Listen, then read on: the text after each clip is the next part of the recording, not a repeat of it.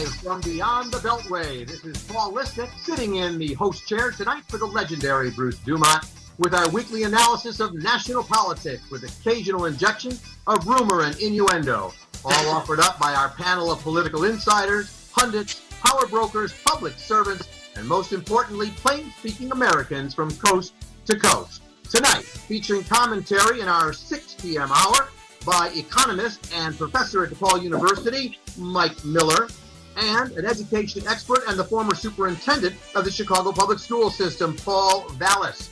In our 7 o'clock hour, we'll be joined by Democratic consultant Doug Herman from Los Angeles and Republican attorney and conservative blogger Josh Pantro. We are coming tonight from our temporary home studio at WCGO 1590 in Evanston, just a little bit north of Chicago. And good evening, everybody. Once again, I am Paul Lisnek. I'm the political analyst at WGN TV, where I host WGN TV Political Report every Sunday morning at 9 a.m. And tonight it repeats at 1.30 a.m. if you missed it. And it's my pleasure to sit in for Bruce, who will return next week. Let's turn to our topics in this first hour. We're going to be talking about the pandemic and its impact on education, the desire of the administration to open the schools, and we're going to be dealing with the economy as well because our experts come from those two very important fields. We always invite you to join the conversation, and you can call in at 800 723 8289. That's 1 800 723 8289. Call in and join the conversation. Um, I want to first bring up the fact that President Trump has made it very clear, along with Secretary of Education Betsy DeVos today on all of her Sunday morning show appearances, that schools must open. I almost want to say, come hell or high water, uh, they want schools to open if we can find a way. Paul Vallas, you are an expert in education. You guided New Orleans uh, out of the jam after Hurricane Katrina. You were the former superintendent, or are the former superintendent of the Chicago Public Schools here. So, a very simple question for you, Mr. Vallas: Are we ready to open in our schools around the country? Well, let me point out just one comment about the president. First of all, he can't force schools to open, and it's always better to use the carrot rather than the stick. You know, after the after the initial fiasco in New Orleans, the Bush administration got it together and basically said, "What do you need to rebuild the system?" We told them what we needed. They provided the funding. If Trump took that approach, I think it would uh, he would have a more receptive audience. The question, though, is schools do have to open because serious damage is being done.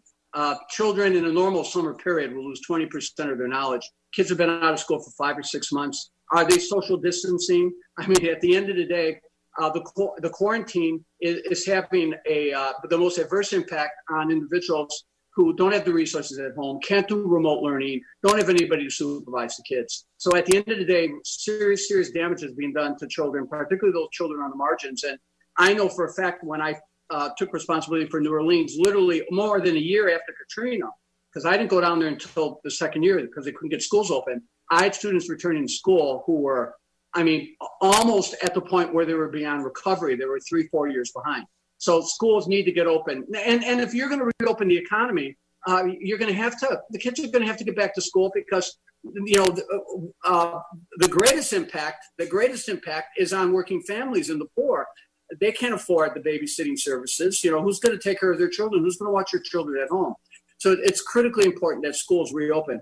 I, I, I want to make one other point too, and, and I'm not minimizing uh, the importance of protecting the health of every child. But at the end of the day, uh, children are being impacted the, the least. Wirepoints put out something just the other day, uh, and they were using federal data, and they pointed out that in Illinois, only four uh, four people under the age of 20 had had died because of, of COVID 19. And at the federal level, under the age of 15, I saw different numbers, any, anywhere from 14 to 19 had died. During that same period, over 200 uh, young people had died, children had died because of uh, the flu, the flu and, and, and because of pneumonia. Yeah. So at the end of the day, I, I'm not minimizing the fact that there could be long term implications of you know contracting the virus and things like that. But the bottom line is there are things that you can take. There, there are things that you can do to minimize the risk. And if I get an opportunity to talk about those things, I'll be more than happy to identify what the essentials are. And we'll come back to that. Let me go to Professor Mike Miller, an economist and professor over at DePaul, because I think as I listen to Paul Vallas, Michael, you know, I, I kind of think that most people, when we talk about the kids in school, we have younger kids in mind, mm-hmm. uh, the K through 12, right. high school. It's kind of where everybody's mindset is. Right. You teach at the university level, so you've got university students, graduate students. Do you share Mr. Vallas's concerns at that level, or are you more comfortable with a remote learning situation and uh, people not being in the classroom? Remote learning is a is an option that uh, works much better, I think, at college and graduate level than it does mm-hmm. at the end at the children level. Uh, the key, though, is to make sure that the students who get involved in distance learning choose that. Not everyone has the personality, the mm-hmm. drive, mm-hmm. and the uh, discipline to learn online, and they get behind, and then they get they they really do lose out. Now, I'm not going to. I I argue that uh, that you can get this the same amount of education online as you can in the classroom. It's just slightly different. Uh, in my case, in economics, some of the students end up doing more problem related uh, information, but what we lose is that person personal interaction that you can't get anywhere else except in the classroom. But I agree, I agree completely with Paul that if you weigh the costs and benefits of uh, the uh, children going back to school, it clearly comes down that we have to open. And what astounds me are the number of people making uh, horrible accusations against the president and others that what they want to do is kill the children. Uh, I, I, think it's Trump derangement syndrome gone gone mm-hmm. mad, and I hate I, I can't believe I had to use that expression. But these people, I, I can't imagine. I mean, the the American Academy of Pediatrics said go back to school. We have got to do this. So, Paul Vallas, let me come to you. You did say you wanted to talk about some of the steps yeah. you take. This is the good time for it, but I want to put it in context because clearly you're about to tell me that we'll have people over age two probably wearing masks. We'll have social distancing where it's possible. But let me then have you address it with these caveats. Number one, assuming that you and Mike Miller are right, that maybe we're not as worried about these kids getting uh, COVID 19. If they did, they would probably do very well from it, not in all cases, but mostly. But the concern, of course, is bringing home COVID 19 to parents and parents, and also their teachers and staffers and other people in the school, in the cafeteria, and elsewhere who are older, who, when subject to it, would not have necessarily the same. Right, no doubt. Kids.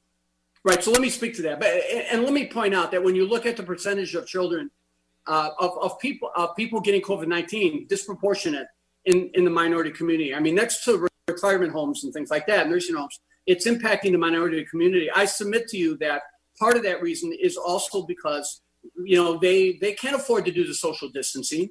I mean, you know, my wife, have some my wife likes to say she likes social distancing from me. You know, but she works at TSA. And you know, she's at one oh section my. of the house, and I'm at the other section of the house. Mm-hmm. I have two sons that are first responders. One got COVID, the other didn't. But My two administrative assistants in New Orleans, one both got COVID. One died. One barely recovered. So at the end of the day, clearly there's a risk here. But let me just mention what needs to be done. Uh, uh, you know, the key here is doing some fundamental things because you, in Europe and in Asia, they've opened up their schools and they haven't seen a spike of infections, but they're doing fundamental things, fun, things that this country should have done months ago. N- number one, it, screening. And incidentally, you know have the, the you know have facial recognition devices that can do screening in section in seconds. And these recognition de- devices are extremely affordable. I'm, I'm going to sum up all the costs of doing this stuff in a second. First of all, they're screening. So constant screening. Parents need to screen at home. You need to screen when the kids get on the bus and when they're in school. And you need to screen anybody visiting the school, number one. Number two, masking. And look, I agree. Not all the kids are going to wear the masks all the time. But the point is they can wear them in. There are everyday actions to help prevent the spread of respiratory diseases. Wash your hands. Avoid close contact with people who are sick. Avoid touching your eyes, nose, and mouth. Stay home when you are sick. Cover your cough or sneeze. Clean and disinfect frequently touched objects with household cleaning spray. For more information, visit cdc.gov/covid19. This message brought to you by the National Association of Broadcasters and this station. A few years ago, Steve Faircow's lungs were failing. I don't think I had more than a couple weeks to live. That's when Steve received a lung transplant made possible by an organ donor. Now Steve can do things he never imagined, like climbing 94 floors to the top of a skyscraper. I never knew that breathing could feel this good. It's an incredible gift. What could you make possible as an organ, eye, and tissue donor? Leave behind the gift of life. Go to organdonor.gov, U.S. Department of Health and Human Services, Health Resources and Jay Farner here, CEO of Rocket Mortgage. Making the right financial decisions has never been more important. When you turn to Rocket Mortgage, we can help guide you to those right decisions now when they matter most. Mortgage rates are near historic lows, so now is a great time to call 8338 Rocket. And if you need some extra money, a cash out refinance could give you that financial boost you're looking for. Call today at 8338 Rocket or go to rocketmortgage.com to learn more. Call for cost information and conditions. Equal housing lender. License in all 50 states. NMLS number 3030.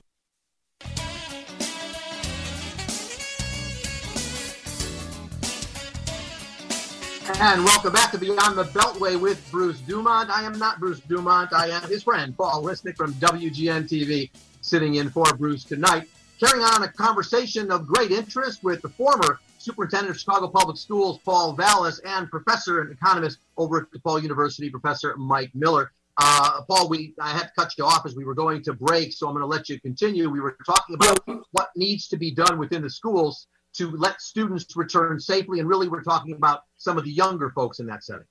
Well, fundamentally, fundamentally, uh, a plan needs to build, be built around five things. One is you have to have screening, and there are devices that allow you to screen instantly uh, and affordably. Secondly, you've got to have a quarantine plan. So if students uh, are infected, they're screened, they're quarantined, they're sent home.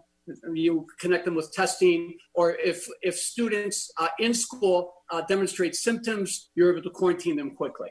Uh, and, and, obviously, screening begins at home. So you really have to educate the parents and do some fundamental things too. The third thing you have to do is you have to socially distance. And it's like the six foot, 50 person rule, meaning kids try to keep a six feet uh, distance from one another and no gatherings of more than 50 people in, in close settings. But let me point out that you can, you can, you can partially address that. And I apologize for the dog barking. You can partially address that by purchasing screens, screens that can separate the desks screens that can be in front of people. That's what they're doing in Europe. They have these plastic screens, they're transparent screens. So that can help compensate for the inability to socially distance. And then fourth is masking. And not every child's going to be have, have masks. But if you have them socially distancing, if you have the screens, etc., everything contributes. Uh, it, it's all part of it. And then the fifth thing is you have to have constant cleaning. So those are the five things. Your public safety plan needs to be built around those five things. And if you, and that's what they're doing in Europe, and that's why they're not having a spike. Uh, and and and if you do that, you're not only protecting the children, but you're also protecting the teachers because the teachers will mask. The teachers can't be behind screens, etc. So there are things you can do to significantly minimize the risk. And Professor Mike Miller, you are an economist, so you understand the numbers of everything. And let me ask you, what Paul described in many instances is not inexpensive. I mean, these things no. cost money. So I'm sort of curious, as an economic strategy, do you support the administration's approach, which seems to be the stick? Open up, or we will pull funding from you. Not sure they can do that anyway, but no, I don't. Aside. Or should they be going with the carrot, which is to say, and if you need economic help, we'll get it to you. I would think that's the only way to go. Uh, clearly, I, I believe that the states and the local uh, government control education. The less that the federal government is involved, the better. But the federal government is the one with the money, and this is a unique situation and the uh, government has been part of the the issue in that they've shut things down and therefore they uh, broke it, so they have to somewhat pay for it. Um, so I think that uh, Mr. Trump ought to work with Congress to provide funds as necessary, just so it's not wasted. But of course, we know that there's lots of corruption within uh, some of the uh, school systems, and and that money will be uh, will be wasted. But we have to take care of the children, I guess, and and and you know people children are easily distracted as i having raised a couple of them and uh, luckily i don't teach them because uh, that's too hard uh, being a, mm-hmm. a, school teacher is a is to have the teach the ability to do that is a is a blessing uh, but you know children are going to be distracted by a lot of these items and and i i still wonder given how uh, how little children are affected by this virus and how little they transmit it to others based upon the science that I'm not I'm I'm not completely convinced we have to go to such great lengths to uh, to protect or to separate children from each other. Well, Paul, Even something you, like the six feet. Where did that come from? Why isn't it five and a half? Why isn't yeah. it seventeen? It, it just well, I, I swear actually, they just that, make numbers up. No, that that was a random number, and I have heard experts yeah. in science. Yeah, no, and, and that's that's a number that's a number that you've seen in uh, from the CDC or if, if I bet they make that up. Point let me make a point about expenses. Clearly, you know, the unions are going to argue we need more staff. We need to do more staff size, uh, staff size reduction, and we need greater ratios. Look, I mean, the schools were literally closed for four months. What were they doing? Were they preparing online curriculum? Were they going through online training? I well, that's what I was doing. Not. I mean, they had an online program, and maybe and 40% of the kids were online two or fewer days a week, and tens of thousands weren't online at all. And online wasn't being online eight hours a day; it was downloading or getting. So the bottom line is, it was a disaster. The point yes. that I want to make is, is the staffing issues aside, the staffing issues aside, the costs. I costed out the cost of a 500 person school, the cost of the kiosks, the temperature taking kiosks, the devices, the cost of the reusable masks, the cost of the plastic screens per school is $25,000. You know what the budget, you know how much money a school of 500 uh, gets uh, in per pupil funding? Six to seven million dollars. Yeah. So the point is, it is not a cost issue. There, there are going to be the issue. The teachers are going to lobby for more. I mean, the unions are going to say we want more time for professional development. We want more time for this, or we want more staff, or we need more nurses. And, and look, the Chicago Public Schools have a $7.7 billion budget for 300,000 kids. They haven't seen significant cutbacks yet. The state is providing level funding. The city's providing a, a subsidy, a city subsidy of over of almost $600 million. And there is going to be a second, a second relief act that's going to give more money to schools whatever Trump says. It's going to happen. Yeah, so but- at the end of the day, it's not a money issue. It's a it's an issue of prioritizing, cooperating, suspending some some of the rules during this crisis situation, uh, so that we can make accommodations, more training, more flexibility. That's what we're talking about. Michael? But there's also a timing issue here. This is the the 12th of July. Yeah. Literally one month from now, a lot of the suburban school districts are going to open what is the probability that's that they're going to be able to do all uh, uh, what you say uh, paul makes a lot of sense I, I, I supported you when even though i'm in the burbs i supported you when you were here in chicago i just don't know if the schools can actually pull this off and that's going to lead to this question should the children come back and i'm still right. convinced that the science tells us the answer is yes and they mm-hmm. can work on it the best they can uh, so well what, um, I mean, can, and, and Paul Vallas, I'll, I'll, ask you this question because you did run the school system in, in New Orleans and here in Philadelphia too, right? Yes. Yeah. Yeah. So, I mean, you, you know, and again, our audience here is, is nationwide, if not around the world. So um, let, us be broader because I understand we all have Chicago in our head. It's, it's our home. Well, I was using it as an example. Yeah, no, exactly. I get that. But my question is, we may have viewers, uh, uh, viewers and listeners who are who are tuning in right now, and they're welcome to call us. I'll give the number again: 800-723-8289 what do you have when people are in districts that say, you know, we just don't have that kind of money? We're, we're in, you know, some part of, of, uh, of Mississippi or some other state. We don't have but that look, funding available to us. The staffing issues aside, you know, because I, will submit to you that it's mm. it's probably more cost efficient to provide online instruction than than it is, uh, or less costly, not costly. Well, yeah, thank you. Yeah, yes, less costly. going to correct you. There's no substitute yeah. for in-person instruction, particularly among your lower kids uh, from younger kids. But but the point is, online instruction should not be an additional expense if you provide the curriculum instructional models, etc. I mean, you can. It becomes a scheduling problem. It becomes a training problem. You see, so uh, online instruction should not cost you significantly more. And the federal government in, in most states, and the money that they've allocated, that they're making available under the uh, uh, uh under the CARES Act, uh, you know, they, you know, 80% increase in their Title One funds they should be using it to upgrade their capacity to provide remote instruction. But I can't say this until I, uh, you know, I, I can't say this enough.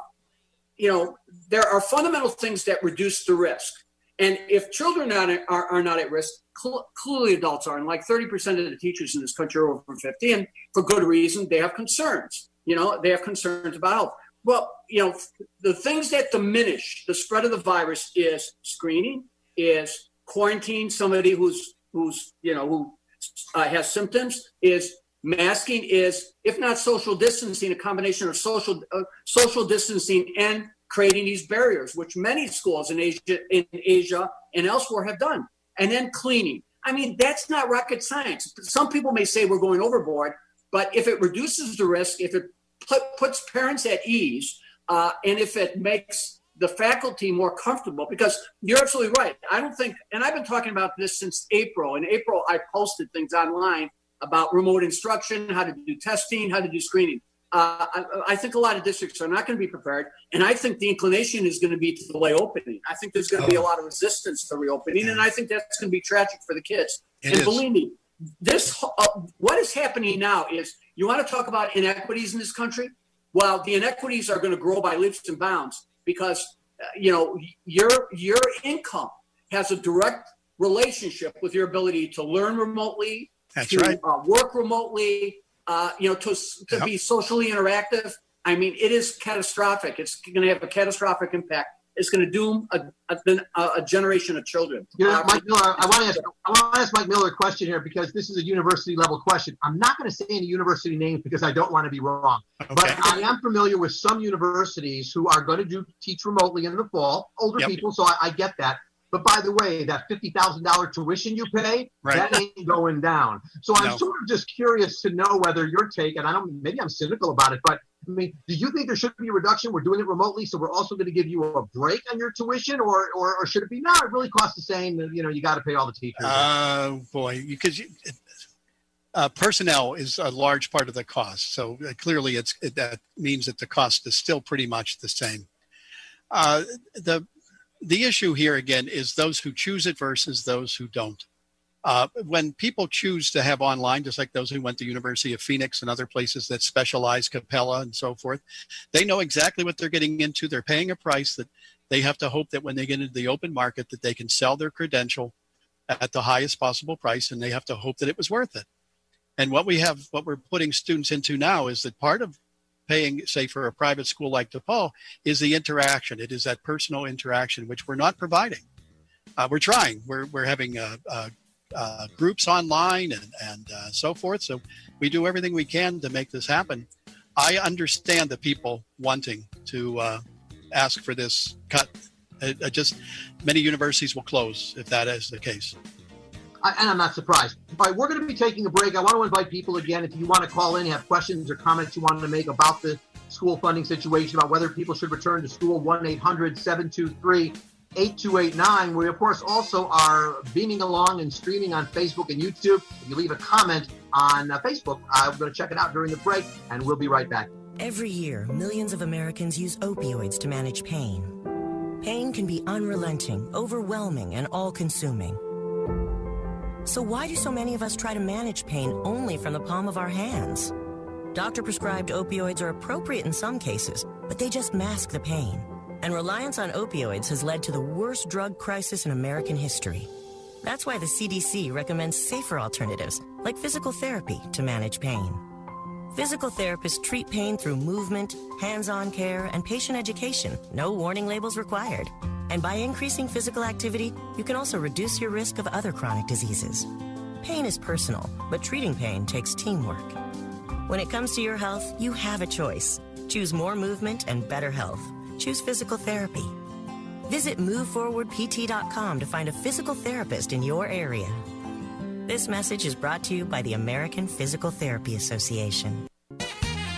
And welcome back to Beyond the Beltway with Bruce Dumont, everybody. We're talking about the pandemic and education with my guest. Let's take a moment as we start the second half hour and have uh, just talk about ourselves a little bit since I'm not Bruce Dumont. I'm Paul Lisnek, the political analyst at WGN TV, where I host WGN TV Political Report on Sunday mornings at 9 o'clock, and then again, it repeats at night, 1.30 a.m. You'll also see me on all the number one rated news programs, WGN, number one, almost everywhere, um, talking about the politics of the day. And uh, I've written a book. It's behind me. It's called The Soon Guild. It's my first fiction book. Uh, Paul Vallas, you, of course, wouldn't know anything about that. It's about uh, corruption in Illinois government. So, uh, you know, come on. Uh, and that, Nothing there. And joining me, it's fiction though, it's fiction. And uh, joining me as well is Paul Vallas. He is uh, an education expert, clearly, former superintendent of the Chicago Public Schools, superintendent of the schools in New Orleans and Philadelphia. He knows education better than anybody, uh, except maybe a guy in the classroom, and that's Professor Mike Miller, who that's is right. an economist and a professor at DePaul University. Uh, once again, we encourage people to call in at 800 723 8289. So I've been monitoring the Facebook comments Mm-hmm. And, um, you know, they're all over the place, and I appreciate everybody writing in. But I picked a couple. We have everything from it's a gamble we can't afford, meaning sending the kids back to school, too risky, to hey, it's the parents' choice. Let them decide what they want to do. And others saying it's a good plan. Mike Miller, I'll start with you. What's well, your sense about saying, let the parents decide. It is the parents to decide. Uh, I think ultimately that's the case because they decide whether to send them to a private school, a public school, or to homeschool. Uh, but in terms of it's a gamble, it's life is a gamble. Getting onto a school bus in the morning is a gamble. Not every child makes it to school uh, every morning because sometimes children are killed in, in accidents and so forth.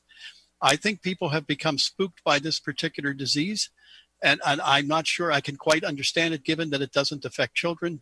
So the idea that if there is a chance that a child will die, that we cannot open the entire school system, you're looking only at the benefits and you're, you're ignoring totally the, the enormous costs in terms of uh, the children being at home and not learning and the long-term cost in terms of their skills and their education. And uh, so a gamble, yes, it is a gamble that we should all be taking. Uh, Paul, before I get to you on that, we have a caller, so let's go ahead and take a call. Okay. Love when viewers are part of this. We have Mark from Carmel. Mark, um, your notion is uh, kids are not going to spread the virus, right? So we ought to open the schools. Well, yeah. In my local newspaper this morning, it said children aren't germ carriers, adults are. And as you read down through the article, it says uh, we assume this new virus acts just like the flu and common cold, so classrooms full of kids would create one giant cootie colony. But a growing body of research suggests young children aren't responsible for most viral transmission. Now, at collateral to that is the fact that you guys are talking about this magic bullet, like uh, everybody should be able to homeschool, everybody should be oh, able no, to have. I don't believe that. Quality. No, no one's saying that. I don't believe that. But, no, I don't believe that the at all. remote the the remote education you're talking about. I've seen examples of it in my town and around with people that I know and they've told me, and these are professionals, educated, college education professional people that say this is impossible to do, and many of them are returning to work. Yep. Keep in mind the fact that half the kids in the country are being fed by at their That's right. That's half right. the kids in the country are poor and they don't have the situation at home like we all assume we do. And you got this perfect storm of the next till ever who knows when of coming up with this stupid generation. I mean, the kids are falling Yeah. behind by leaps and bounds. They've lost a year already. What's left? Oh, yeah, that's right. Right.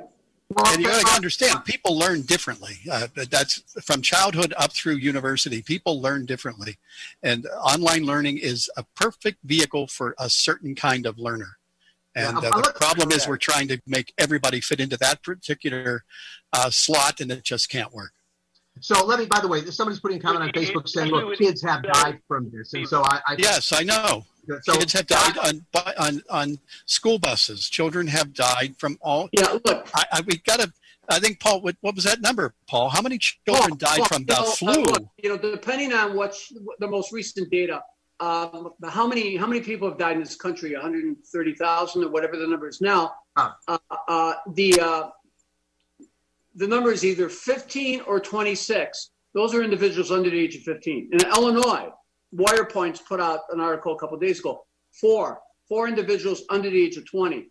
Uh, 20 uh, almost 10 to 12 times the number have died from the flu and from from That's other right. And- and- from other disease from other respiratory diseases. So the point is, we're not saying that you know we're not trying to be uh, uh, uh, we're not saying put children at risk. no, The, the damage that's going to be done to this next generation is we will never recover from.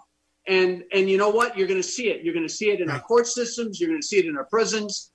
There are so many children who are so dependent on the schools for not only the academics but the social emotional and the uh, and the nutrition and for for many children the schools are the safest and most secure environment i mean at the end of the day these schools have got to get open and what i'm saying is there are steps that you can take to minimize the risks Yep. not only minimize the risk for the least at risk population the children but also to minimize the risks for the adults and that's why i'm talking about screening that's Yeah, why i'm talking about I hear ma- you. uh, uh, uh, mask that you use not all the time, but you'll use them Right. strategically. That's Right. why I'm talking about. That's what we're, we're that why we're talking about having a quarantine procedure, and and why we're talking about these plastic screens. Yeah. It- See, part yeah. of the problem is that uh, uh, the writer in that uh, post, in my mind, what they believe is the number one criterion for life is safety. And safety cannot be the number one criterion for your life. It's a life not well lived. We always take risks. And I think people have all of a sudden lost the ability to weigh risks. Could be, I just wonder if the person who wrote that smokes, or if the person who wrote that is overweight, or if the person who wrote that is using too much alcohol. These are things that really can affect your life, and people don't seem to measure those risks the same way. Yeah, let, us go, let's go back to the phone lines. Let's go back to the phone lines okay, uh, what we can before a break. We've got Ken from southeastern Tennessee. He's a former educator, uh, you guys, and uh, he's not so sure you can re- you uh, can replace classroom learning. Hey, Ken. Hello. Ken, you with us? Okay, we don't have Ken. So, Paul Vallas, let me let me ask you a question I want to pick up on, which is put your superintendent hat back on. Right, you've been superintendent in enough cities. What would you do in this scenario if you had teachers union folks, which you would get, if you had parents, if you had staff members who came to you and said, Superintendent Vallas, I'm scared. I'm worried. I, I am not ready to go back. Well, I would have, this morning, Secretary DeVos basically said, get it together. You need to go back. Well, I would have been doing this in March. Okay. The bottom line is clearly the data, the science, this is the science, tells you that when you take certain precautions, you significantly reduce the risk.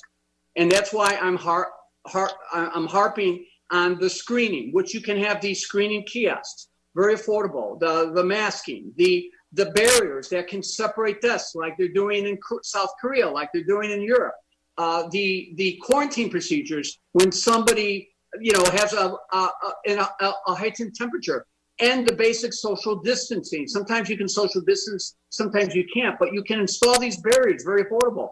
I mean, literally, those the purchasing the equipment and the materials to do that of a school for 500 would cost that school $25,000. I mean, you know, this is not rocket science, and, and and you would be reducing the risk for a population that has significantly reduced risks but you would be made but but you would do this to reassure the parents that child safety is number one and i submit to you mm. for a large number of children particularly in large urban districts with a disproportionate number of poor children the safest environment for them to be in the healthiest environment for them That's to right. be in is the schools from a nutritional standpoint from a health safety standpoint That's right. it's the schools from a social emotional standpoint and how in the world are you going to reopen this economy for the for working men and women and for the working poor if if you just arrogantly don't open schools again.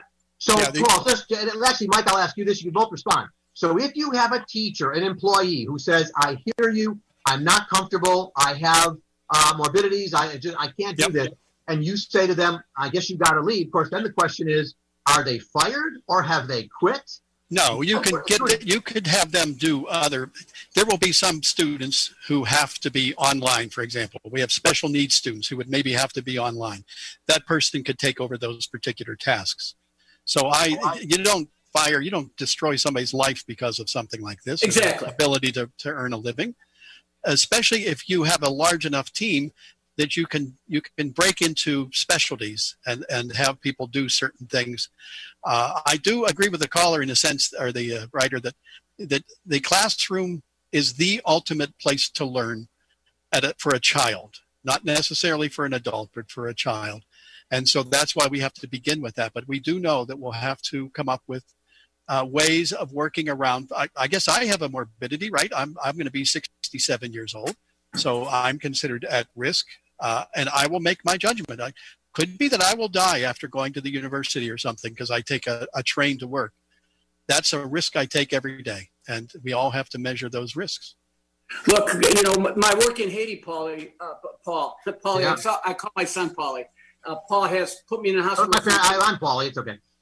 Yeah, you know, so while I consider myself fairly healthy, there are risks there too. But I want to say one thing about the teachers. I'm not talking about you a lot of these precautions at the schools, while they're obviously designed to keep the kids safe, because one sick kid is one kid, uh, uh, sick kid too many. They're, they're, primarily, really, to a lot greater extent, designed to keep the faculty safe. I and you know what they're doing in Denver? They are taking staff, they're taking teachers who have pre-existing conditions and things like that, and they're working on on the remote instruction. There you go. Exactly. So Perfectly requires that you reasonable. sit down and you come up with a strategic plan, That's and you right. work together, and you don't quibble, and you don't talk about reopening collective bargaining agreements. Everybody, we've asked the private sector to make significant sacrifices. That's right. You can't open. You can't. You know. You can't reopen your business. You know. Now, there's it's- and what you do. It, it's hard break time. We're going to come back, and when we come back, I want to ask you, Mr. Miller, if things are so bad economically, why is the stock market doing so great? We'll be right back on Beyond the Beltway.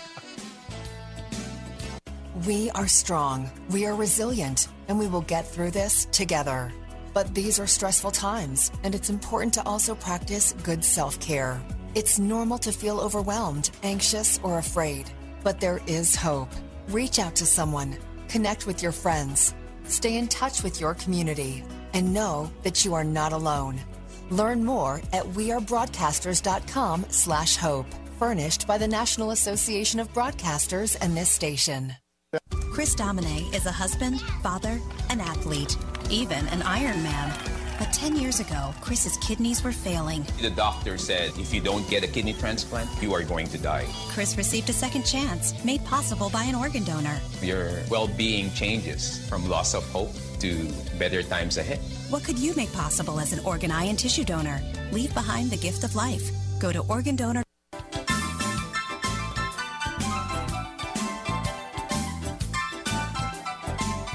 And we are back on Beyond the Beltway with Bruce Dumont. I am Paul Lisnek sitting in for Bruce. Our last segment of this hour with these two special guests, Professor Mike Miller from DePaul University and education uh, expert Paul Vallas, former superintendent of the Chicago Public School System. But I want to turn Mike to the economy now because again, with with you know we shut it down, we all know the lines, right? People have raised the question: How is it with everything all shut down and, and the jobless at you know 40 million or so, 38 million, whatever it's at? But the stock market is acting like like there's nothing going on. How is that possible? Oh, it's uh, it was down, uh, you know, dramatically, only forty or some percent, and uh, a lot of it has been regained, and the tech sector is doing fine. Remember that the economy and the stock market are two separate uh, items. but uh, think of it this way as well: if you wanted to put your money somewhere to earn some money, say for your retirement, would you put it into a bank account where you would earn no return? would you put it into U.S. Treasuries where you would earn no return? So what I think what we're seeing is that people recognize that the only way that they're going to make money over time is to take some risks, and they're putting their money therefore into a stock market. Now this is certainly the uh, a perfectly reasonable thing to do. Also remember that a mere four months ago, the American economy was at full employment with uh, inflation under control, GDP growing exactly at its potential. Uh, we're also beginning to make a pretty decent, not complete recovery. And so I think people don't want to be, you know, they don't want to miss out on the possibility that the economy is going to come roaring back completely and then they're going to have to somehow buy into the market after it's already risen dramatically. But it's, it's not a bad investment as long as you're there and you understand the risk that you're taking versus the return you could, uh, that you can gain. Um, you know, Paul Vallas, I do want you to chime in on this. You know, somebody just put, not that you're Social Security age yet, but somebody I chimed in. They Oh, I said, am. Yes, I am. I'm 67 too. I'm, Yeah, I'm I'm- much yeah. under the same boat. I, was, I was trying to be. I was trying to be nice. Um, but, you know, one, one of our one of our Facebook viewers made a comment that said, "I'm living on Social Security and I'm not investing it in the stock market." No. You know, Paul, with all that you've done, how you know? Do you? uh, What kind of risk do you see? Would you be taking risks these days? You know, I, I've never invested in the uh, stock market. I was smart enough when I got married to turn over all of my investment, all of the family investment responsibilities to my wife, who's very conservative on those type of things. So, fortunately, despite the fact that I probably lost about 15 years of pensions by working in places that didn't pay pensions, like, or at Yeah, least didn't pay me, uh, uh, like working in Haiti and Chile, or the times I spent in New Orleans and things like that.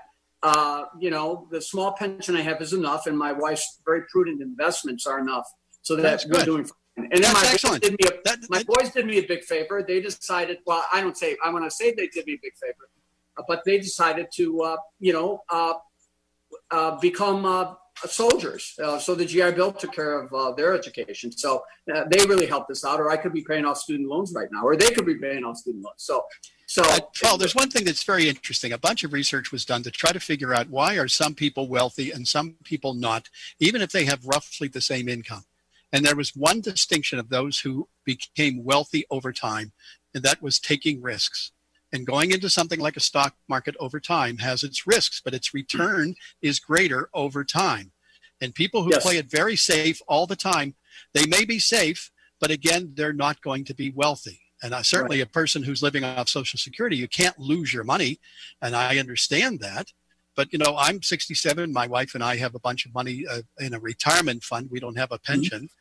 A- And we, we're at about 60% stocks, which uh, the only way to make a return sufficient to live off of, say, a drawdown of 4 or 5% of your principal, is to take stocks. Yeah. Stocks are a part of that. So are bonds and gold and and and uh, all kinds of other assets are, ones. So, Mike, Mike, is the reason the stock market one of the reasons the stock market may be so high today is because the market, and you already said there's the market, there's the economy, two different things. Right. Does the stock market is it always future looking? It is always, Yes. in other words, so it'll look to no, I don't know when it starts looking to November, Right. maybe in October or something, but but we'll start to see it react to what it thinks is going to happen in That's the current. right. That's exactly right. It's always forward looking because you can't do anything about Mm-hmm. the past. In economics, we refer to that as a sunk cost. I mean, that's history. So what it, it's looking at, what does it think is going to be true about the the uh, uh, profitability of firms? What is the Federal Reserve going to do? What's the federal government going to do? I think the market is building in the belief that the Fed will keep rates low, and that will be good for Mhm. the economy. They're building in that the government is going to come by with a second, uh, some kind of stimulus package. Stimulus may not be the right word; it might be more of a, a redistribution of the money, but the market sees that as a positive. And when you add these several positive things, people say this is where I want to be. Plus, my other alternative is safety, and for safety, I will receive zero return with say one percent inflation, which means I'm going to go backwards. You know, yeah, Paul, you know, I, I just wanted to say one thing. I, I've always preferred to take political risks than than financial Yeah. I, I, you kind of surprised me, Paul, when you Yeah. told me that. Yeah, but I, but what I want to say about the market too, there's a lot of people, and I, I know I've talked to my sons and, and other young people, and they said now's the time to invest in the market because there's this optimism that this is going to rebound and the economy is going to begin to take off. So th- that's incentivizing, as you pointed out. Where else are you going to gamble uh, with uh, with the possibility of a significant Yeah. return, if not the market right now? Yeah, but your, for- Paul, your sons have decades to make up if they happen to lose some money now. You and I don't, and that's why I have to. right. Because four right. years ago, I was 90% in stocks, and I had to change because I was getting towards retirement age. So that, you know, as we uh, we have about a minute left, a little more than that. So, and Paul Vallas, I'm going to come to you because this whole conversation started at the beginning of the hour with you essentially saying we've got to get back to school because of the economy. You pointed to the economy in terms of how important that was. So, these two factors that Mike talk about, safety, the economy, is it your sense they do work hand in hand, right? Oh, of course it does. Look, I mean, uh, 85% of the children who go to the Chicago Public Schools are eligible for the free and reduced lunch program, meaning their families, their families are are are living below the poverty rate. And that doesn't mean that these are families of people who aren't working. These are people who are working in the restaurants. These are people who are working, uh, you know, for minimum wage. A large number, uh, and a lot of these uh, uh, families are single-parent households. Who's going to take care of those children? It, it and and and look, you know, it, it's you can't separate the economy from the damage being done to kids because when these families, so many of them who are operating on the margins, uh, uh, go into a crisis, that impacts the children at home. See, at the end of the day, it's, it's a catastrophic consequence. And so we've got to get schools reopened safely and appropriately, and we've got to get this economy reopened so working men and women, uh, particularly who are surviving on the margins, can also go back to work. And with that, I have to thank, wrap this, and thank Paul Vallas, Mike Miller. My thanks to both of you. We'll be back You in got the it, next Paul. hour. What is hope? Hope to me was just that he would get to come home. I had no idea how hard it would be once he got back. I wish she'd stop drinking so much. She thinks it's helping, but it's not. I hope she sees that soon. I act like I don't care if he comes to my games. But I hope he does. I used to hope he'd find happiness again. Now I hope our marriage makes it. I hope Grandpa will get help. He thinks it's too late, but it's not. With everything that he's going through, I hope he sees a counselor. I just want my brother back. I hoped he'd get help. Stop hoping things would get better on their own. He told me to stop asking. I didn't. Then one day he asked for a ride. Hope is knowing there are other families just like yours that the veterans they love got help and recovered. Go to maketheconnection.net and turn hope into action. Matt always knew he wanted to be a doctor. That's why he makes the most of every day. To study before breakfast, to work hard, to do whatever was necessary to achieve his goal. He found an answer in the military. If you have a passion, a vision for your future in any field, today'smilitary.com can be your path to a fulfilling career. You have a calling, we have an answer. Find your way at today'smilitary.com. My name is Bobby. I'm a veteran and lost my leg to a roadside bomb. My victory was going from a wheelchair to becoming a weightlifting champion. I'm Sam. I'm a veteran. My victory was finding a career I can be proud of and supporting my family. America's veterans are on their most important tour, the tour of their lives. I'm a veteran. My victory was going from homeless to home. At DAV, we're on a mission to help veterans get the benefits they've earned. I'm a veteran, and my victory was finishing my education. DAV offers veterans of all generations a lifetime of support for victories great and small. My victory was proving that disability is not a limitation. My victory was getting my service dog a new best friend. We help more than a million veterans every year as they face and conquer their challenges. My victory is being able to be there for my family. When America's veterans win, we all win. Help us support more victories for veterans. Go to DAV.org. Standing up for what's right. Helping out when things go wrong seeking the truth and speaking our minds. Not just making records, but breaking them. Leading the way behind the camera, beyond the runway, and on the silver screen. Not just making our mark, but making a difference. Now that's a job for a Girl Scout. Girl Scouts, preparing girls for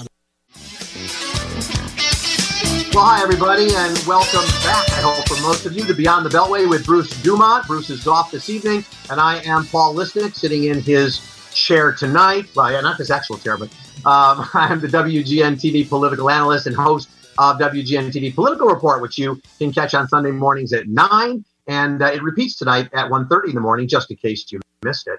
Joining me now to have a, a, a discussion uh, beyond the pandemic now and into a whole host of political issues, including some of the key Senate races around the country, because one would have thought there was no chance of the Senate changing hands. Well, well, Democrats think there might be a chance. Let me introduce the uh, panel to you. Joining us from Los Angeles is Douglas Herman. He's a Democratic consultant with the Strategy Group. Uh, Doug, good evening to you.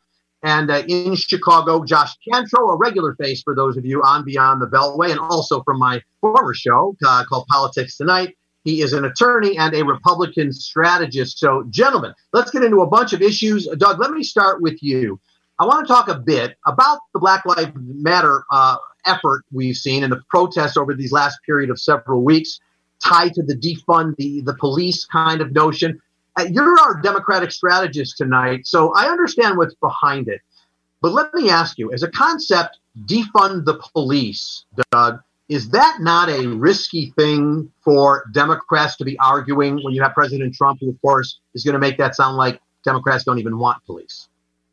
Well, he's already doing that. So whether or not the Democrats are uh, coming up with the best term or not uh, is immaterial because the Trump campaign and Donald Trump himself are going to take and spin that in the worst possible way.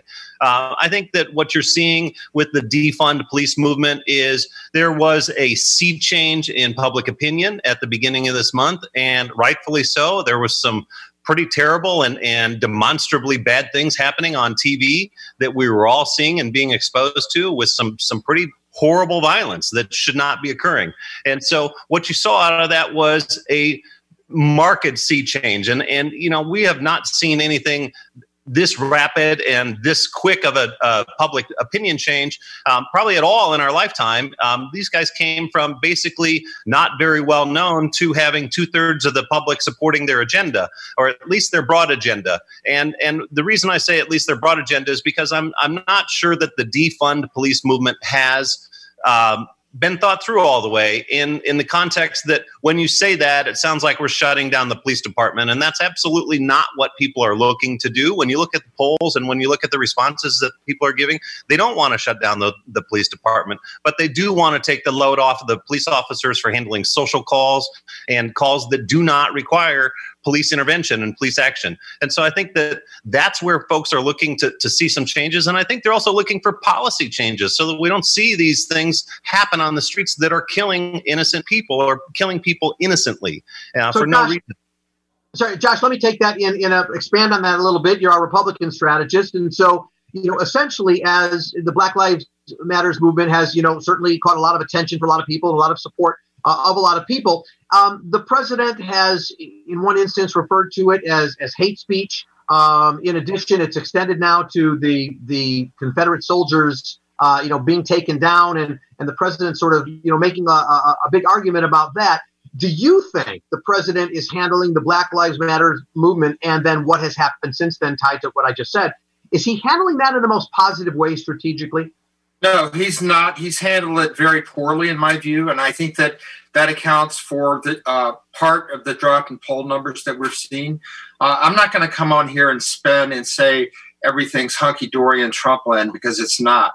I also think, though, that the Republican um, Congress has not handled it well either. They have not had the law enforcement's back. They've been uh, too craven to this movement. The word defund means something very specific. It means get rid of the funds for this department. And I, I, I think that's a strategic mistake on the part of that movement. And Doug said that, well, they don't really mean that, but that's what Minneapolis is trying to do. They're really trying to abolish their police department there. And so I think that, you know, both the president on the one hand, who's carrying it too far, he shouldn't be defending Confederate generals at all. He, but he ought to be defending Jefferson and Washington and the statues of our founding fathers that are being toppled and defaced as well. But the Republican Congress doesn't have the police's back, I don't think. Um, we're going to talk later about possible vice presidential picks for Joe Biden, but because of what you just said, Josh, Doug, I want to ask you this. Tammy Duckworth last week uh, on um, uh, the Sunday morning CNN show, uh, or, or one of the evening shows, she was asked about what about taking down statues of Washington and Jefferson. I had a sense that she sort of had moved on in her head to other issues, but nevertheless, her answer was, well, we ought to have a national dialogue about it. And of course, the president, or at least Tucker Carlson, have had a field day with that. Uh, is that a mistake for Democrats to? I haven't heard the Democrats say take down Washington and Jefferson, but is it a mistake for them to even say let's have a national dialogue about it? I don't think it's a mistake to have a national dialogue about this. There has been no dialogue, and we've never even had a conversation about the Confederate soldiers, who I think the movement uh, rightfully de- deemed and, and termed as losers and traitors. That's the first time that that kind of terminology has been used, and that that's true. That should be happening. But I'm not sure that having a conversation is the worst thing. I'm not sure that we should go taking down Washington and Jefferson memorials either, but at least having a conversation so that we can get some things out in the open and, and put it on the table is a fair request. By the way, Josh, somebody put on Facebook as a comment, Tammy was outright nasty. I assume that means in her response to Tucker Carlson and what she said. Um, was she nasty, or would you say, Josh, even as a Republican, she was defending herself? She was also offended by the attacks. Well, I, I think that she opened herself up to the attacks. I don't know whether she had moved on or not, but her comment could have been construed as we should have a discussion about uh, our founding fathers, Washington and Jefferson. And I got to tell you, you know, t- at times Tucker Carlson does go too far, but he's having a field day because she gave him that opening. And for Doug to say, I mean, and I respect Doug and all of that, but I mean, no, we shouldn't have a conversation about Washington and Jefferson. And if the Democrats want to run on that and want to run on that conversation, then that's going to put the Trump campaign back in the game. But Trump should not be running on protecting Confederate generals. There's got to be a di- distinction. As far as I'm concerned, those statues that can be left up to the local communities. But I'm no fan of those statues. I'm from the South, okay. But the founding fathers, forget about it. That's where I think most Americans, even probably half the Democrats, would draw the line. Doug, it almost seems like that discussion can become a distraction. As I said, I'm not sure any Democrats want to tear down Washington and Jefferson, though I understand the dialogue. They own slaves, and that's that's they had you know very complex lives. Um, but you also had the story uh, about during this past week uh, or just before of the president uh, apparently you know learning that Putin was um, you know paying bounties for the heads of Americans essentially for the deaths of Americans I should say uh, in Afghanistan and didn't react to it. He says he was never briefed. Others say he he were. But now the Democrats, it's like you don't even hear about that anymore, Doug. Well, this is part of the problem with Donald Trump, and part of this is by design, and part of it's just because of who he is. Uh, he's always trying to create basically anti-aircraft flak, so that you know what he's trying to do. He's just dropping flak bombs out, uh, just like the old World War II planes were going by when they were doing their bombing runs. He's got all this flak coming out, and he's trying to distract everybody.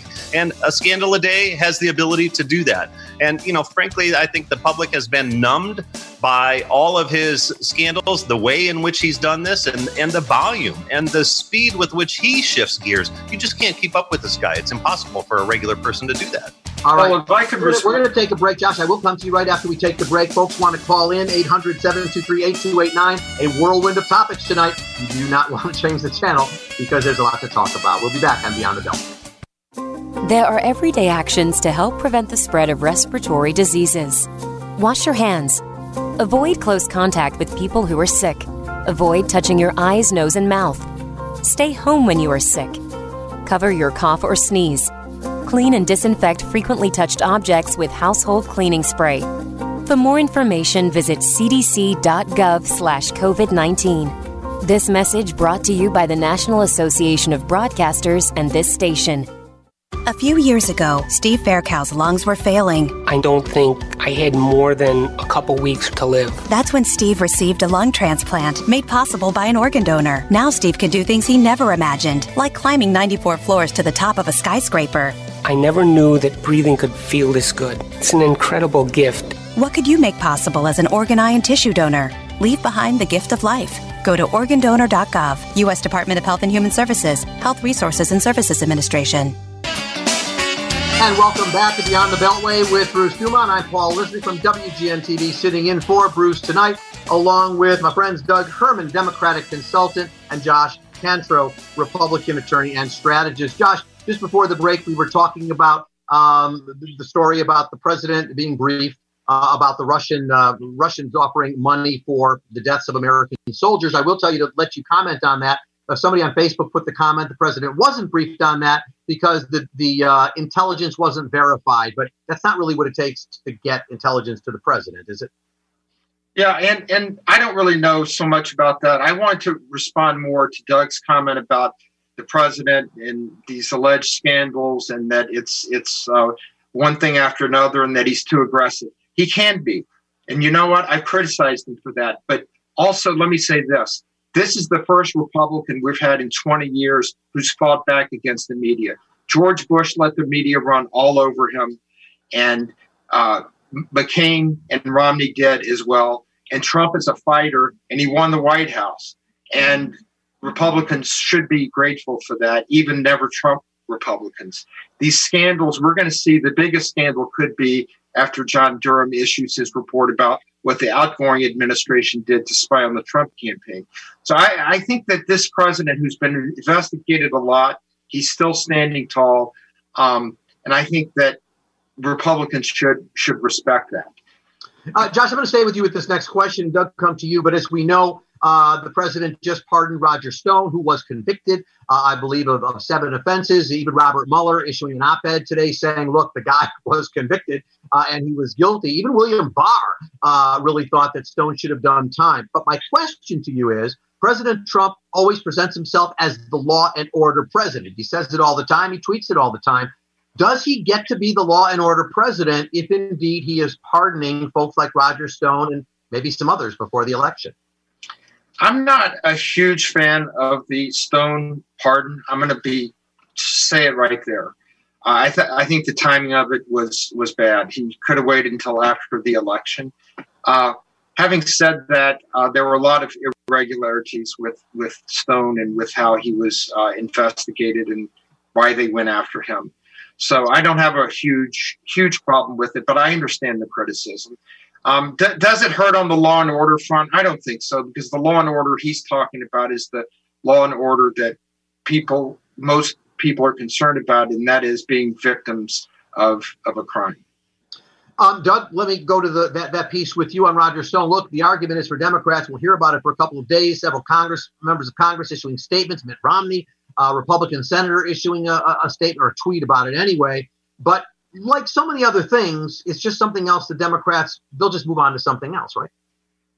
Well, uh, and again, back to the Trump thing, you know, they probably will just move on, but it doesn't mean that it's right. And this is this is incredible. This was an amazing feat of hubris and just political retribution. You know, this week we saw Vindman have to leave and resign his post because of his his work in the impeachment uh, trial and, and what he did to blow the whistle there. We also saw the commutation of Roger Stone's sentence. This looks like a Russian Politburo move, not something that the United States president would be doing. The kinds of things that Trump has been doing are the kinds of things that if we were watching foreign countries do this, we would be sending in observers and parties to stop this kind of activity and behavior. And we would be setting up programs to stop these corruptions that are occurring under the Trump administration. It's just outrageous that it continues like this.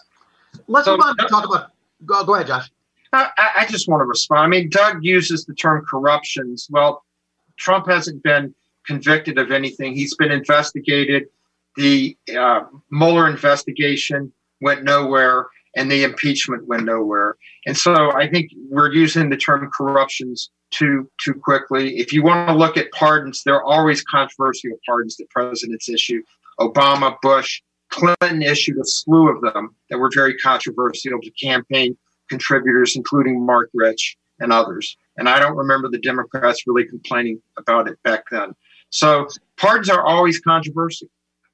Um, okay, like I said, I've got a ton of topics this this hour, so it's going to seem like a whirlwind. But Doug, let me come to you. I wanted to take a look at Joe Biden's VP pick uh, or the possibilities of it. Uh, even that Amy Klobuchar, Klobuchar took herself out of the race and said, "Joe, you need to pick an African American woman." Um, there is the name Tammy Duckworth being bandied about. Uh, bandied about. She's Thai. She's not African American. But what do you think? What uh, do you have a sense from everything you hear of what direction uh, uh, Biden might go? And of course, Kamala Harris from California, your home state, she's talked about as well. Yeah, and Kamala's uh, leading the pack in terms of you know, when you look at all the handicapping stories that are out there. She's the odds-on favorite to be the pick, but I think there's a host of folks who are capable and and would make good uh, additions to the ticket. Tammy Duckworth, we've we've spoken about. Um, Karen Bass has, has, received a lot of mentions uh, recently, and she's done a lot of great work on police reform issues and, and has really taken the, the lead on those kinds of things. She's a very seasoned and pragmatic leader. She comes from California. Uh, she was the assembly speaker, so she's somebody who could be really solid. I think Val Demings has a lot of potential. The mayor from Atlanta, Keisha Lance Bottoms. There's a there's a host of women who fit that criteria. If, if the pick is to find uh, an African American woman, a black woman for Joe Biden to be on the ticket, there's a host of well qualified women who fit that criteria. You probably would have included Susan Rice, right? Uh, absolutely. Okay. Josh, so here's how I'm going to give you that question. I know you're Republican, but be honest now. Yeah. Is there a Democratic pick, given the fact that most people don't vote for who that is anyway? It's all about the pre- all about the presidential candidate. But is there anybody that would keep you up at night that you'd say that's tough? In terms of if they became president. No, well, uh, you can analyze it however you want, but I mean, is there a vice presidential pick that Biden could make that you would hear and go, "Wow, that one is tough for us"?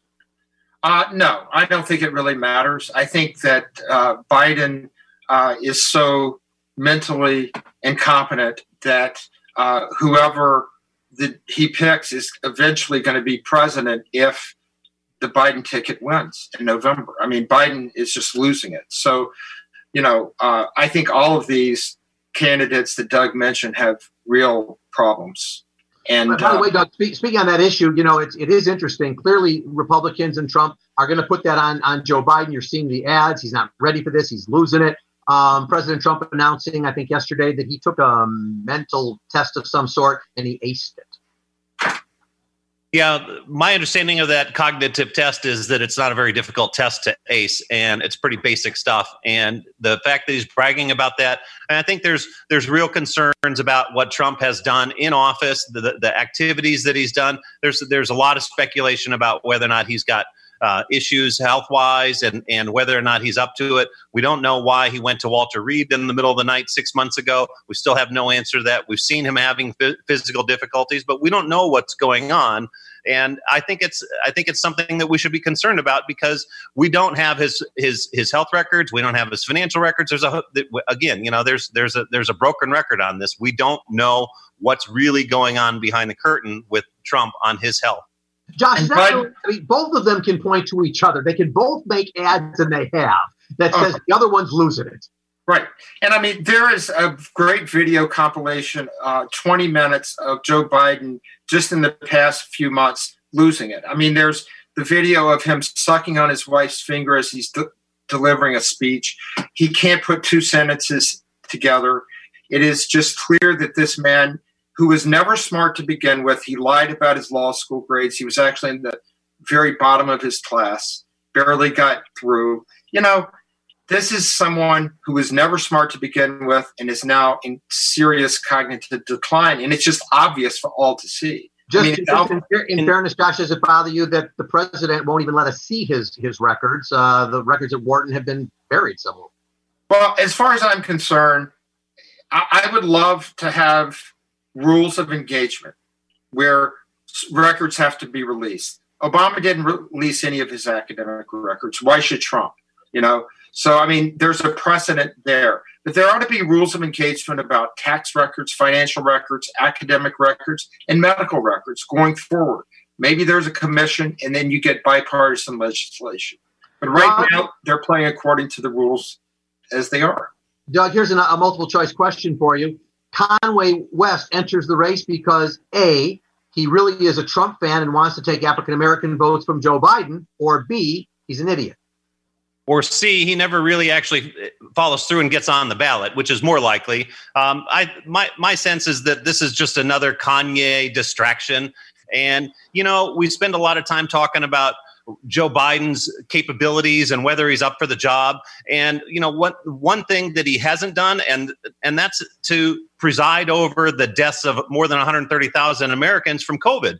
And you know when we talk about all of these other things and don't mention these deaths and Trump's uh, disastrous handling of it, we're walking past the we're whistling past the graveyard on this literally and not thinking about and talking about the real issues here because it's not about Biden's health, it's about Trump's record. Um, Trump is not responsible for those COVID deaths. We have a federal system, as Doug knows, and ultimately it's up to the governors, the mayors, and the local officials to do what they can do. We would have had these deaths under any administration. And Josh, well, Josh, let me Josh, let me follow you. Think, but there there has been no federal approach. You're right. The president has said let the let the governors do their thing. Would we not be in a different place if the president had said, look, national mask wearing policy or you know anything on a federal level? He doesn't have the authority to do that. He has no authority to to to do that. I mean, the president would have liked to have done certain things, but it's up to the governors. Look, the president was on this way before Andrew Cuomo and Bill de Blasio were. The president shut down China travel at the end of January, or at least most of it. And de Blasio and Cuomo were saying, you know, we're, we want to be open. And they didn't shut down until toward the end of March. You had Fauci himself saying on May, on March 7th, it's fine to go on cruises. So to lay 130,000 deaths at Trump or any of the deaths at Trump is just just wrong. All right, we're going to take a break. When we come back, we're going to turn to the Senate races to see whether the Senate might turn uh, turn powers uh, in this next election. I do see several callers on some of the earlier topics. I thank you for that. But others can also call in at 800 723 8289. We'll be right back on Beyond the Belt. Every year, millions of Americans use opioids to manage pain. Pain can be unrelenting, overwhelming, and all consuming. So, why do so many of us try to manage pain only from the palm of our hands? Doctor prescribed opioids are appropriate in some cases, but they just mask the pain. And reliance on opioids has led to the worst drug crisis in American history. That's why the CDC recommends safer alternatives, like physical therapy, to manage pain. Physical therapists treat pain through movement, hands on care, and patient education, no warning labels required. And by increasing physical activity, you can also reduce your risk of other chronic diseases. Pain is personal, but treating pain takes teamwork. When it comes to your health, you have a choice. Choose more movement and better health. Choose physical therapy. Visit moveforwardpt.com to find a physical therapist in your area. This message is brought to you by the American Physical Therapy Association.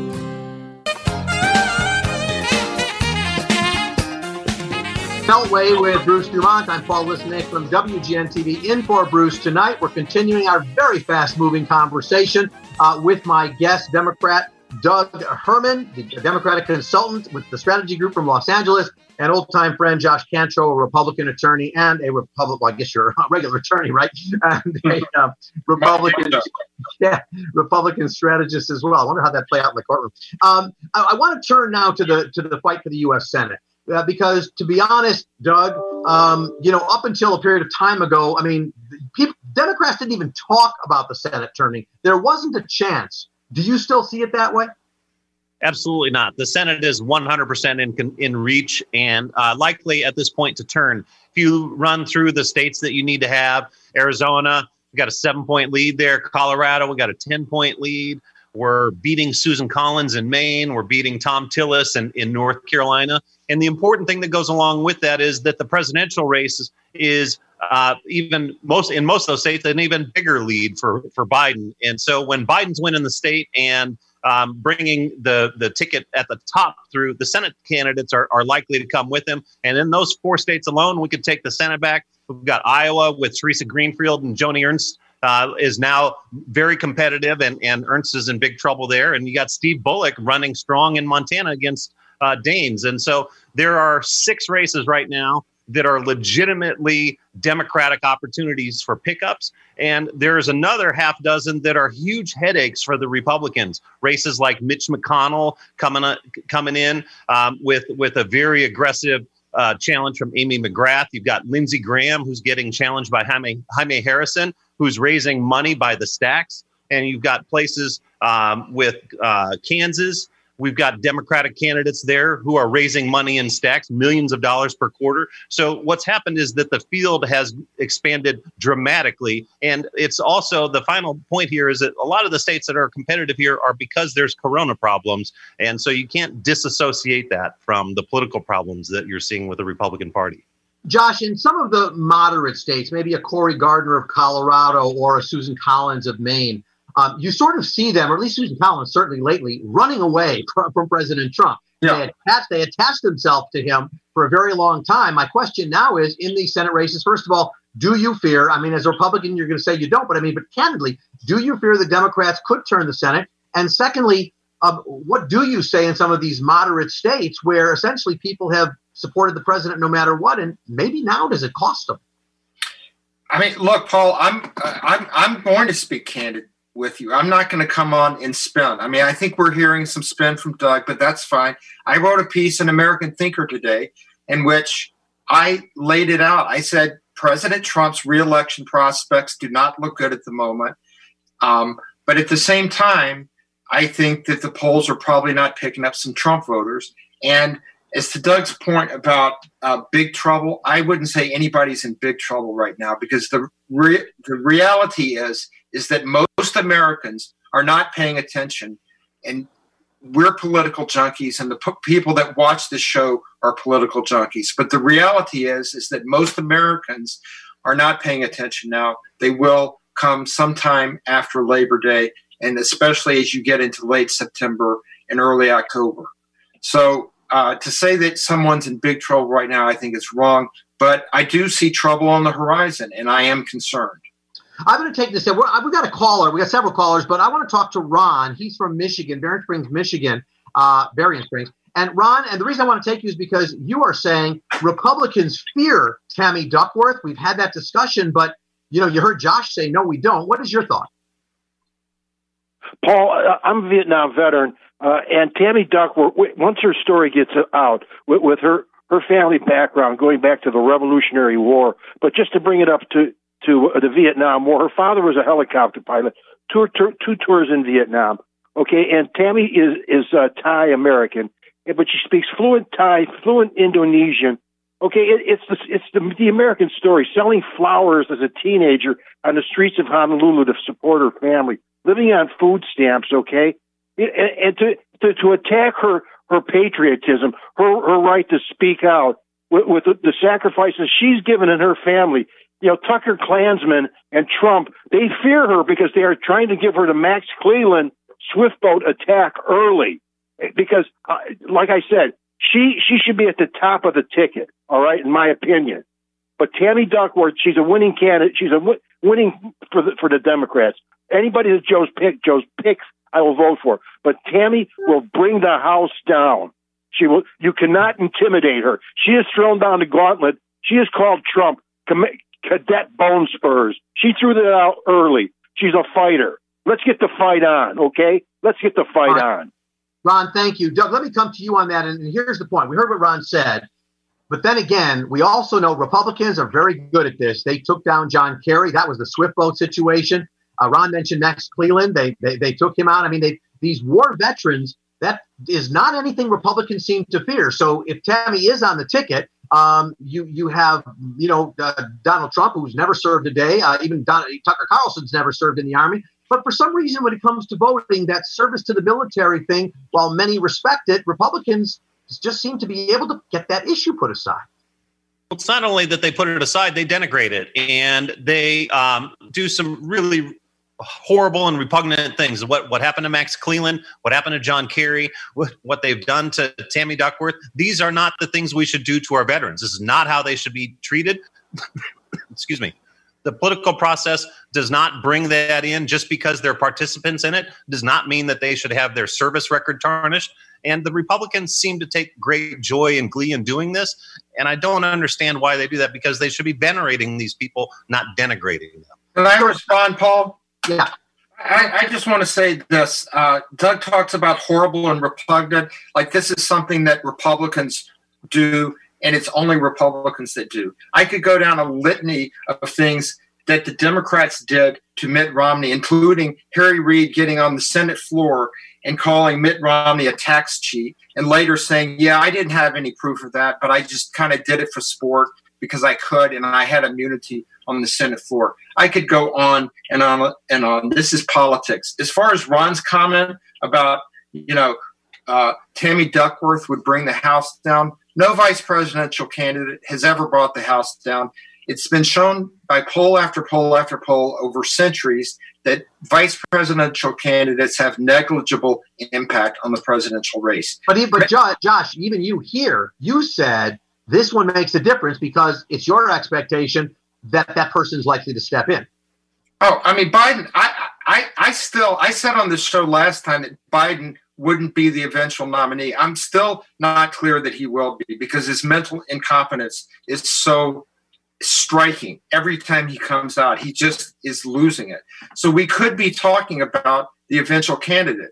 In that case, well, you know what? It it would make a bigger difference. But if we're talking about a traditional vice presidential role, it just hasn't made much of a difference. Uh, Josh, let me let me stay with you. I'm going to switch topics again to the DACA situation. We know that the Trump administration uh, fought DACA. The Supreme Court essentially said it's not going anywhere because Trump administration you didn't you didn't handle this properly. Then the president came out and said, "Well, you know what? We're going to handle this properly and get rid of DACA by November." And then yesterday, in an interview with Fox, he goes, "I'm issuing a." He went back and forth between an executive order and a bill, but somewhere in there, um, he plans to issue something that saves DACA. What's going on with him, Josh, in the DACA situation? I, mean, I think he's trying to figure out politically whether it helps him or not. Uh, that's the honest answer. In terms of whether uh, he can pick up uh, some Hispanic American votes by doing this. Uh, look, John Roberts, um, it was a procedural issue. Uh, he says that Trump, the Trump administration, didn't go through the administrative procedures that correctly, yeah. and um, it was a disappointing decision to a lot of us. But in any event, that's the law of the land. And so, so Doug, Doug, let me come to you on that. You know, immigration, a hot issue. It's the president's number one issue all the way through. So once again, um, you know, they often say Democrats can can grab defeat out of the victory, out of the jaws of victory, right? So my question is on this immigration issue in DACA, if the president issues some sort of executive order that provides a path to citizenship, which is what he said he was going to do, um, does the president win on immigration going into November? Absolutely not. You've got to look at this guy's record in the totality, and a promise to do something is not a promise that is uh, is not an action that's executed. And Trump has made promises to do things, uh, all kinds of things over the over the course of his presidency. And just making a pledge to do it doesn't mean he's going to do it. And you know whether it's going to be an actual bill or an executive order or gets done is still to be determined because tomorrow that thought is going to be very far from his mind. Um, Doug, on the healthcare issue, I want to get both of you in before we take the break. But on the healthcare issue, the president has said we're here to take care of pre-existing conditions and whatever. Although the argument before the Supreme Court by the Trump administration made just a couple of weeks ago again is the Obama uh, the uh, Affordable Health Care Act has to go, and yet the president says we're here to give you great health care. The president has a strong base. They don't move from that, Doug. They don't move from that, but he says that. But at the same time, he has no plan. And pre existing condition coverage is the most popular part of the Affordable Care Act. It's the reason why it was passed, it was the impetus for getting it passed. And Trump has no plan. There's nothing moving through Congress for. Uh, protecting that and keeping that protection in place. And there's no executive order that he's going to administer that also does that. And so there is no plan. He just wanted to take it away simply to spite Obama and take away that victory. Josh, I want to give you a chance to respond to that because healthcare is critical, and you know the Republicans keep saying repeal, but I don't know what the replacement is. Yeah, I, I, I think that's a bad issue for the Republicans. I think the Republicans just need to leave healthcare alone. They had their chance. They had complete control of government for two years, and they blew it. And I was very critical of that effort at the time. But at this point, so close to an election, I don't think that's a good issue for them. I do think law and order, and I do think toppling monuments and statues and things like that are good issues, but they need to be articulated better. Healthcare is not an issue. Yeah, and there's a lot of critical. The pandemic is going to be a critical issue coming up as well. All right, we're going to take one final break in the show. Callers that want to talk about the Supreme Court, 1 800 723 8289, the political implications of the Supreme Court's decision this term. We'll be right back on Beyond the Belt. We are strong, we are resilient, and we will get through this together. But these are stressful times, and it's important to also practice good self care. It's normal to feel overwhelmed, anxious, or afraid, but there is hope. Reach out to someone, connect with your friends, stay in touch with your community, and know that you are not alone. Learn more at wearebroadcasters.com slash hope, furnished by the National Association of Broadcasters and this station. Chris Domine is a husband, father, an athlete, even an Ironman. But 10 years ago, Chris's kidneys were failing. The doctor said if you don't get a kidney transplant, you are going to die. Chris received a second chance, made possible by an organ donor. Your well being changes from loss of hope to better times ahead. What could you make possible as an organ, eye, and tissue donor? Leave behind the gift of life. Go to organdonor.gov, U.S. Department of Health and Human Services, Health Resources and Services Administration. Hi, welcome back to Beyond the Beltway with Bruce Dumont, Paul Lisnek from WGN TV sitting in for Bruce, along with my guests, so I'll reintroduce in a second. But I do want you to know that Beyond the Beltway has a GoFundMe effort going on uh, because the satellite transmission we use to bring this to you ain't free. So if you would like to visit that, it is a GoFundMe page for Beyond the Beltway. You'll help support the satellite transmission of the show. Returning to my guest, Democrat Doug Herman out of Los Angeles, the strategy group, Republican Josh Kantrow, Republican strategist, and I did read your article today uh, that you wrote. Lots of writing from you. So let's talk about the Supreme Court, but in a general way. I understand our, our viewers and listeners are not all lawyers. Um, so, Doug, I'm going to start with you. Josh is a lawyer, but one of the questions has been, you know, the president's made two appointments to the Supreme Court, and in some critical cases involving LGBTQ plus rights and, uh, and and some other cases, hey, his his picks didn't do what people expected them to do. So is it your sense going into this election that the president now has a stronger argument to say, hey, I need to appoint even more Supreme Court justices? Or does it hurt him basically saying, I guess your picks aren't doing what you want them to do anyway? What do you think, Doug? Well, you know, I think that there's a little bit of the the the fact that these picks aren't doing the things that he wants, and these are these are legitimate issues where they're breaking from him and his political agenda. And it's not like they're taking the wrong position. And one of these one of these decisions was 7 to 2 another one you know these are these are not squeaking through at 5 4 for the most part. These are big decisions that are coming through. And the the justices that he appointed are certainly not voting for him in his way. But you know we've got a, a host of other judges. He's got 200 judges he's appointed. They're the impact of the trump presidency on the judgeships in america is going to be long lasting You know, Josh, it's almost as though the Supreme Court saves the drama for last. It's not the way they work, but um, they heard the Trump tax case, I think, on May 14th. And so the last decision they issued were indeed the two Trump tax cases, uh, the efforts of congressional committees that want financial records from the president, and the Southern District of New York, who also wants financial records because of a criminal investigation. So while those were seven to two decisions as well, um, both Trump appointees took the position the president is not above the law. You're a lawyer, uh, Josh. I'm assuming you don't have any bad things to say about the justices for taking that position, do you? Oh, by the way, the two dissenters even agreed the president is not above the law. Oh, uh, I uh, of course I, I have no issue with that. But the, a few things I would note. Doug talked about well, like this has been a big defeat for the president. The president has won a lot of cases at the Supreme Court. There were a few in the past few weeks that went against them, but by and large, he's winning at the Supreme Court. Secondly, um, I find it interesting that why is it always the conservative justices that move to the middle? Why don't we ever see the so-called liberal justices do that? And I and I did, by the way, you did get that a little bit. I mean, the Oklahoma case, you actually did have some of the liberals shift over on a couple of those cases, but it, but okay. Okay, but I'm just saying before you know it, it, was Anthony Kennedy swung to the center. Now it's John Roberts is the is the center vote. Why why don't we see that with the uh, Democratic appointed justices? But I think Roberts is trying to show that the court has you know independence and all of that. But overall, Doug I will agree with something Doug said. The Trump administration's impact on the court is going to be long lasting. You know, about you've got almost a better chance of winning the lottery than getting a case heard by the U.S. Supreme Court. Most cases are decided by the 300 district court judges and appellate court judges that Trump has appointed. And that's going to be a key, long lasting impact of his first administration. You know, Doug, the, some people say the Supreme Court really shouldn't be about politics anyway. Chief Justice Roberts, who is no liberal, um, and on, on most you know uh, most uh, uh, social issues cases, you can count on him to be a conservative vote. But it's almost as though he seems to be looking beyond that. You know, these years will be known as the Roberts Court. It's just yep. the way it works. The years of Chief Justice John Roberts will be the Roberts Court.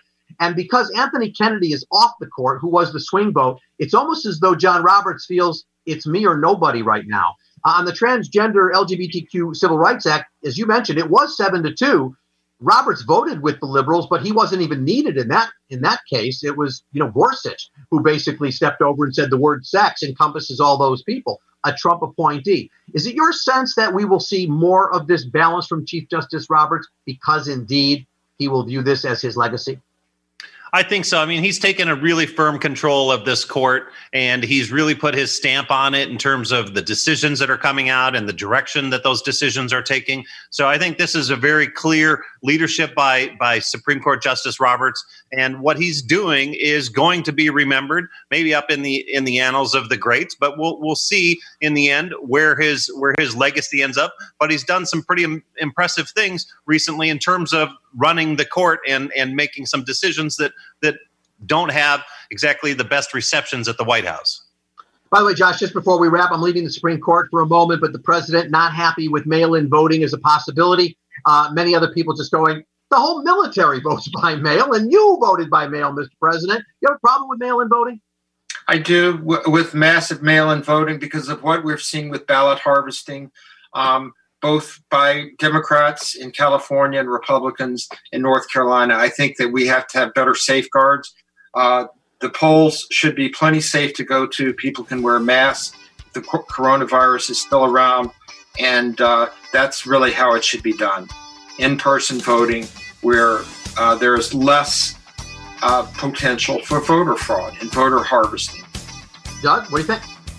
We should expand the use of mail voting as widely and as broadly as possible. The only instance of fraud that's ever occurred has been the Republicans down in North Carolina in a congressional campaign. There's no fraud in California. This is a this is a conservative talking point that they trot out every election, talking about ballot harvesting in California. There's no such thing as ballot harvesting. California has set up its laws and rules so that your vote counts. When you decide to vote, your vote's going to count, and if you cast it, it's going to get counted and they've extended the, the deadline to send in a mail ballot. They've opened up early ballot centers and they've expanded the mail voting. That's what should be done in every state, not just California. Guys, I wish we had another hour, but we don't. My thanks to Doug Herman and Josh Kantrow. Thank you guys. Great insight. I appreciate it. Our thanks as well to Andrew Morshell, Fritz Dolman, and Michael Capicilli for their assistance in the production of this program. I'm Paul Lisnek. My pleasure to be in for Bruce Dumont this evening. Catch WGN TV Political Report every Sunday morning at 9 a.m. And with that, we will appreciate uh, you joining Bruce again next week when he will be here. Thanks for watching and listening, everybody. Good night.